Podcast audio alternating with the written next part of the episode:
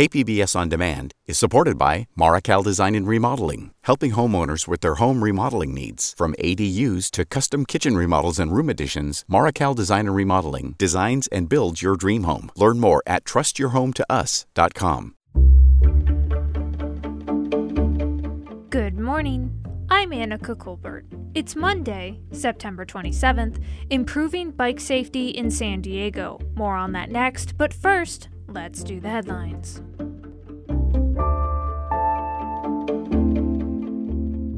San Diego police are investigating an incident at Petco Park on Sunday where a 40 year old woman and her two year old son died after falling from the stadium's third floor onto the sidewalk below. Authorities have described the incident as suspicious and say, out of an abundance of caution, they called in the San Diego Police Homicide Unit.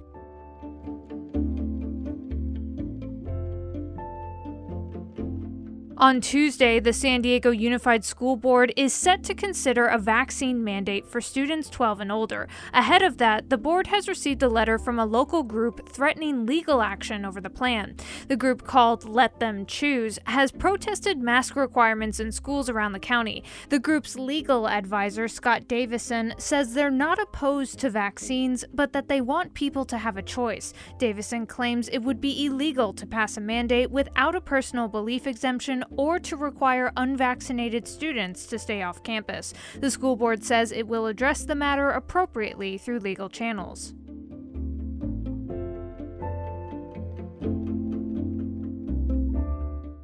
The California State Fair is scheduled to return to Sacramento next year after missing two years due to the pandemic. Fair organizers have since announced that they plan to come back in 2022 with some new attractions, including awarding a prize for California's best cannabis.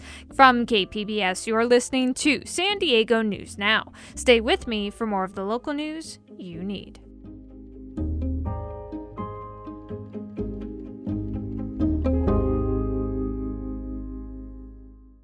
KPBS On Demand is supported by the San Diego County Toyota dealers, whose commitment to customers extends to giving back to the community and who are proud to support the City of San Diego lifeguards with their important role of keeping our beaches safe. Toyota, let's go places.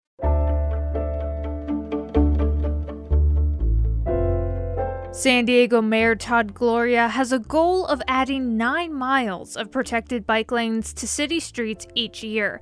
The point is to make biking safer and more comfortable, especially for less experienced riders. But KPBS Metro reporter Andrew Bowen says for some families, the changes haven't come soon enough. Laura Keenan picks up her one year old son, Evan, sits him down in her living room, and reads him a book. He loves this book. Touch your hand to the big hand. Yeah, good. And the small hand. Evan's big blue eyes keep darting from the book to our camera. His big smile belies a horrific tragedy this family experienced two weeks ago. Evan's father, Matt, was biking through Mission Valley when a driver going the opposite direction crossed the road's double yellow lines and struck Matt head on. Neither Matt's helmet nor his lights could save him. He died almost immediately. He was just so excited to see Evan grow up and do all this stuff with Evan. Uh, like I mentioned, he was going to take his first steps soon, and Matt wanted to teach him music and play sports with him, and he's never going to be able to do that. Laura knows her son will grow up not knowing his father, but she's trying to keep Matt's memory alive. Her husband was funny, kind, charismatic, a caretaker, and he loved biking. You know, he'd ride to work. Um, he works in La Jolla, so he'd ride from North Park to La Jolla. He would ride his bike to go to the grocery store or just run different errands. It was just if he if a day went by without biking, it was not a complete day for him. Laura's husband was riding in a narrow painted bike lane when he was hit. She's convinced if the bike lane had some kind of physical barrier, a curb, even plastic posts, Matt would still be alive today. Paint isn't protection. Elizabeth Mayer is program manager for the nonprofit Bike SD. She says Matt Keenan's death shows many of the city's planned and existing bike lanes are inadequate, especially considering the city's adoption of Vision Zero, a campaign to end all traffic deaths by 2025. There are certain areas that do not have protected bike lanes that you know, we believe should. And I think that in order to meet the goals that they set, both for climate and for Vision Zero, there needs to be swift change. Mayor Todd Gloria says he's speeding up the process of adding new bike lanes and improving existing ones with more protection. Last week, he announced Pershing Drive in Balboa Park would have new protected bike lanes next month.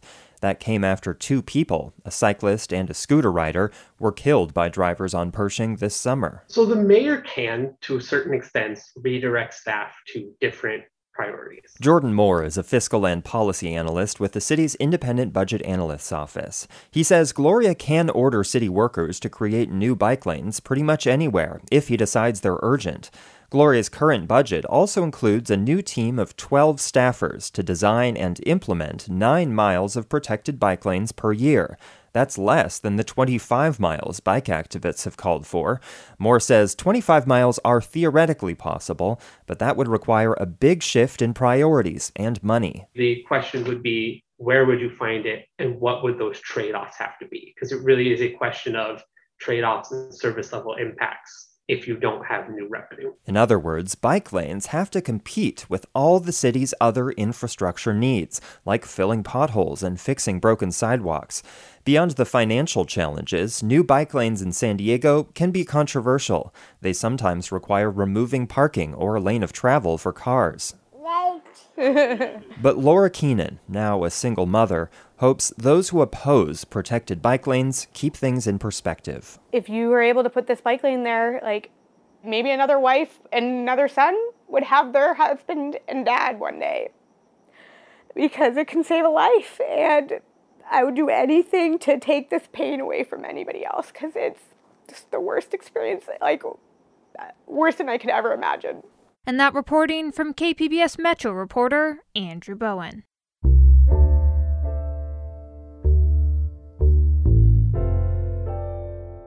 California's groundbreaking task force on reparations for black Californians met last week. KPBS race and equity reporter Christina Kim says the group is working on drafting a reparations proposal. The California Task Force to study and develop reparation proposals for African Americans is a first of its kind effort to acknowledge and readdress racial injustice.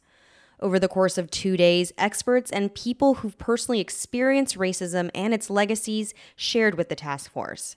Secretary of State Dr. Shirley Weber authored the bill that created the task force. She said that while California lauds itself on being progressive, voter suppression still impacts black Californians. There is a proposition to be placed on the ballot to, to now talk about ID voting.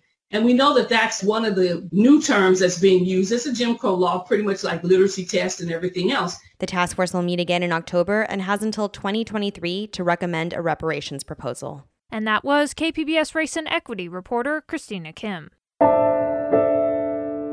Last Friday, Governor Gavin Newsom signed legislation officially paving the way to replace a statue honoring a controversial Spanish missionary with a new monument honoring Sacramento tribes. Cap Radio's Ed Fletcher has more. The statue honoring the colonizing missionary Junipero Serra on California's Capitol grounds was toppled by racial justice protesters last July.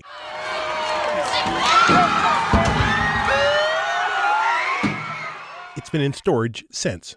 The bill replacing Serra with a new monument was authored by the legislature's first elected California Native American, Assemblyman James Ramos. The new monument won't be erected anytime soon. Tribal leaders will first need to have a design approved by various agencies and secure funding to build and maintain it. And that was Cap Radio's Ed Fletcher reporting from Sacramento.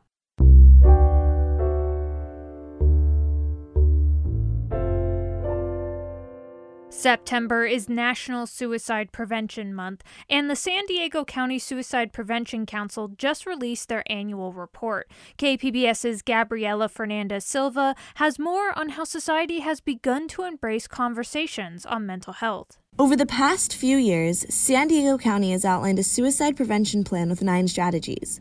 They emphasize that while each one of us can help, it is important to create a community of support and open discussion. Stan Collins is a prevention specialist with the Prevention Council. He says we must find the confidence to start these conversations about mental health. We have a lot of fears about if we talk about it, we're going to cause it to happen. and the opposite is true. Only by talking openly and directly about suicide can we ever hope to prevent it. And a lot of what I do is just getting people to trust their instincts and embrace their own abilities. The annual report shows that San Diego County suicides in 2020 declined modestly compared to the previous year, but suicides went up amongst some demographic groups. Collins says if people need help, the San Diego Access Crisis Line is 888 724 7240. And that was KPBS's Gabriela Fernandez Silva.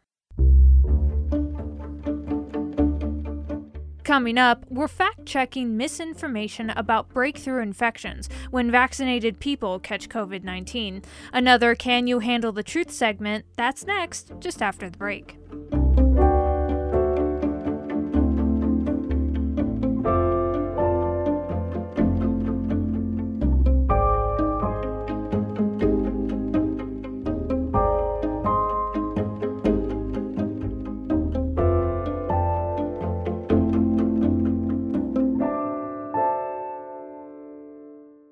KPBS On Demand is supported by the University of San Diego, offering professional and continuing education courses in the areas of business, education, healthcare, and engineering. For enrollment opportunities, visit pce.sandiego.edu.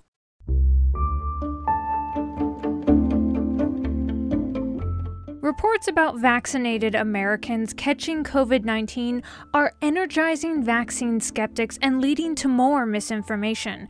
Cap Radio's PolitiFact California reporter Chris Nichols examined the facts about breakthrough infections in this week's Can You Handle the Truth segment. He spoke with anchor Randall White. Chris, the COVID 19 vaccines authorized in the United States have been shown to be both safe and effective in preventing the disease. But there are rare cases where vaccinated people have contracted the virus, these so called breakthrough cases. Give us an idea of some of the false claims that are making the rounds. Hey, Randall, the breakthrough cases really are fueling misinformation. And one example is a popular and misleading post on Instagram. It wrongly claimed that the vaccines are the first in history to not prevent people from catching or spreading a virus, and that they only last for a few months. What are the facts on that first part about this being the first vaccine in history to not prevent the virus? That first part is completely false. No vaccine is 100% effective. That's the case for the flu vaccine, and it's also the case for the COVID 19 vaccines. On its website, the CDC says some fully vaccinated people will get sick, some will even be hospitalized or die from COVID 19, and that vaccinated people with breakthrough infections can also spread the disease. But these are rare cases, and aren't the vast majority of people who contract COVID 19 unvaccinated? That's correct. Studies show vaccinated people are eight times less likely to be infected and 25 times less likely to be hospitalized or die from COVID 19 than unvaccinated people. That's also according to the CDC. And those who are fully vaccinated and get one of these breakthrough cases are less likely to suffer a serious illness. What about the second part claiming the vaccines only last for months? It's still not clear how long the protection provided by the vaccines will last. Health officials are still debating whether everyone will need a booster shot. But this last part of the social media post is misleading because plenty of other vaccines require boosters. People are asked to take the flu vaccine every year, and vaccines against hepatitis B, whooping cough, chickenpox, and measles all require multiple shots. Finally, PolitiFact looked at the odds of a fully vaccinated person getting one of these breakthrough cases of COVID 19. Tell us more about that. Yes, this comes from a New York Times analysis that PolitiFact has reported on. The Times found that the average vaccinated American's odds of getting a breakthrough infection are roughly 1 in 5,000 a day or 1 in 10,000 in highly vaccinated states. They use data on daily average COVID 19 cases in different parts of the country to arrive at these odds. Are there any additional sources that have looked at this? Yes, a recent CDC report includes data showing the odds of a breakthrough might be even lower at about 1 in 5,000 per week.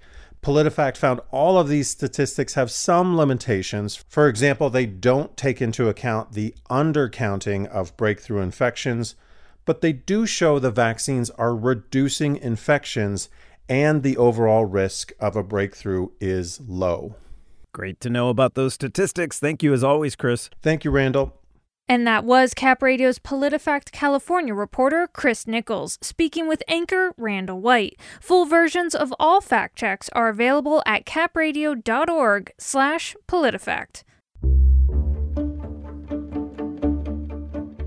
And that's it for the podcast today. Be sure to catch KPBS Midday Edition at noon on KPBS Radio, or check out the Midday Edition podcast. You can also watch KPBS Evening Edition at 5 o'clock on KPBS Television.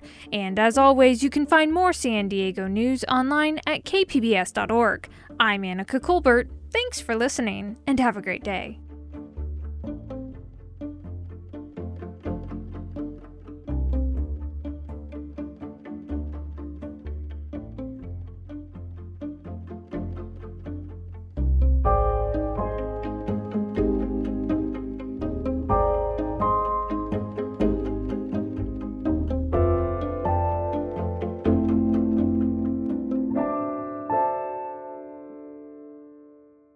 KPBS On Demand is supported by Under the Sun Foundation, presenting the Candlewood Arts Festival in Borrego Springs, featuring temporary public art projects that engage community and place. March 23rd. More at candlewoodartsfestival.org.